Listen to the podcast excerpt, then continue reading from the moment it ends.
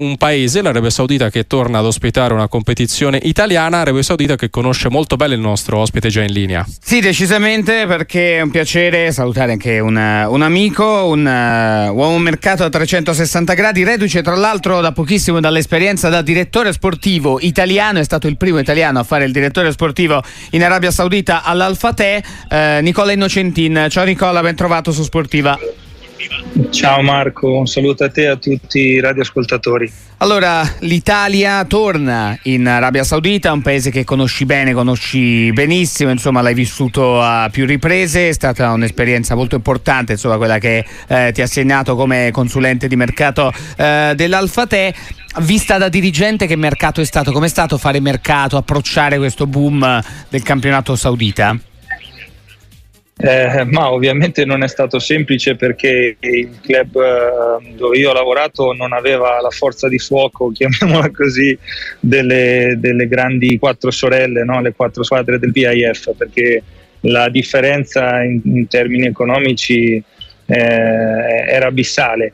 Nonostante ciò uh, sono in qualche modo stato facilitato perché a quel punto non avendo a disposizione di risorse importanti ho avuto modo di andare su giocatori che io conoscevo e del quale conoscevo anche la, la funzionalità più che, più che, il nome e la popolarità. E infatti alla fine con uh, risorse inferiori sono riuscito a fare una, un'ottima squadra direi perché adesso la Fatec è, è quinta, sesta e sta facendo un ottimo campionato grazie anche a Bilic al lavoro dell'allenatore eh, Slaven Bilic, insomma, un nome che è molto conosciuto alle latitudini, soprattutto inglesi. Era l'allenatore del West Ham, ma è stato insomma anche a lungo icona della, eh, anche della Croazia. 360 gradi. Nicola Innocentin. Eh, le strutture del calcio arabo, a che punto sono gli stadi? La, eh, oggi eh, si gioca tutta Riyadh, la Supercoppa italiana si gioca tutta eh, nella capitale a livello di stadi e di impiantistica?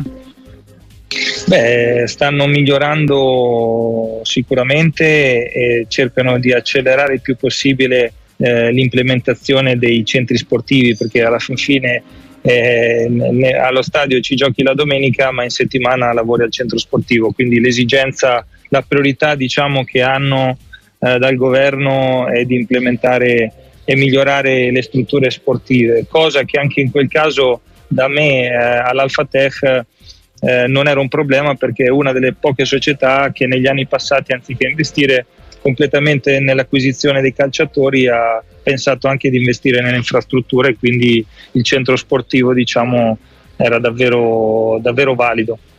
È un centro sportivo che stava tra l'altro crescendo anche a livello di, eh, di, investimenti, tante altre società lo stanno facendo, altre stanno investendo sui calciatori. Nicola, che idea ti sei fatto invece della possibilità che molti, o meglio alcuni, non molti, però alcuni giocatori abbiano deciso di fare già un passo indietro? Eh, tu hai lavorato insomma in Arabia Saudita, hai conosciuto bene la realtà con l'Alfa Tech, ma Anderson, adesso anche Benzema, non è che qualcuno si sta pentendo anche della scelta fatta, di tutti i soldi che per alcuni magari non erano abbastanza, forse per l'ambiente, non lo so.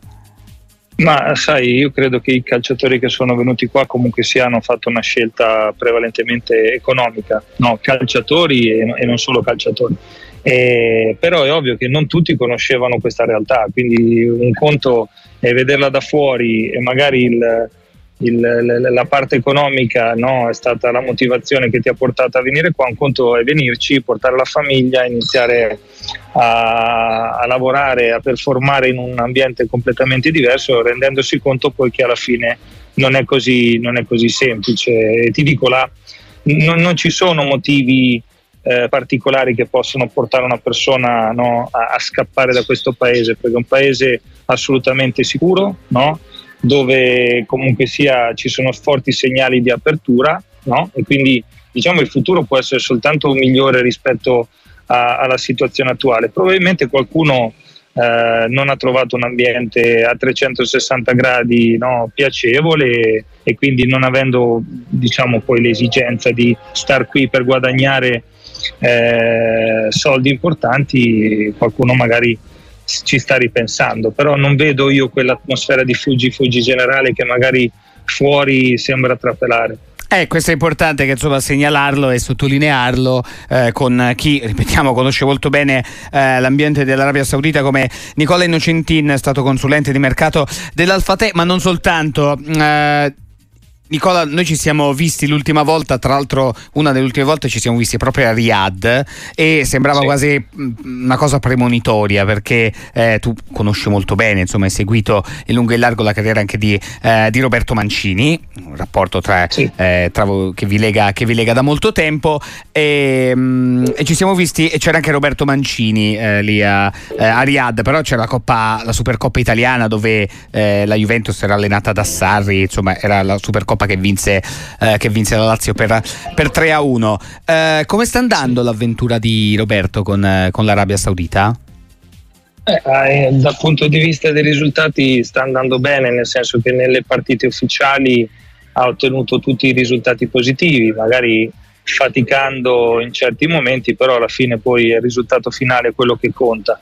Di sicuro uh, ha iniziato a, a, portare dei cambiamenti che ovviamente non, non, non, hanno, non, lo hanno risparmiato a critiche, però voglio dire, credo che, che, Roberto sia un po' abituato ad andare avanti per la propria strada, portando avanti le proprie idee e questo denota anche un, un certo coraggio in qualche modo, perché decidere eh, proprio appena all'inizio della, della Coppa d'Asia a lasciare a casa 3-4 titolari, no? è un segno di, di, grande personalità. Lui ha sempre dato priorità al gruppo, no? e quindi quando c'ha degli elementi in squadra che non, non, vanno verso la stessa direzione in cui si deve andare, non si fa particolari problemi a, a non convocarli. Ovviamente poi la partita è stata vinta e, e come si sa, eh, vinciamo e perdi, no? quindi finché, finché si vince sono tutti bravi, poi se qualcosa va storto le critiche ricadono, ricadono sull'allenatore. Però per il momento sta facendo, sta facendo bene.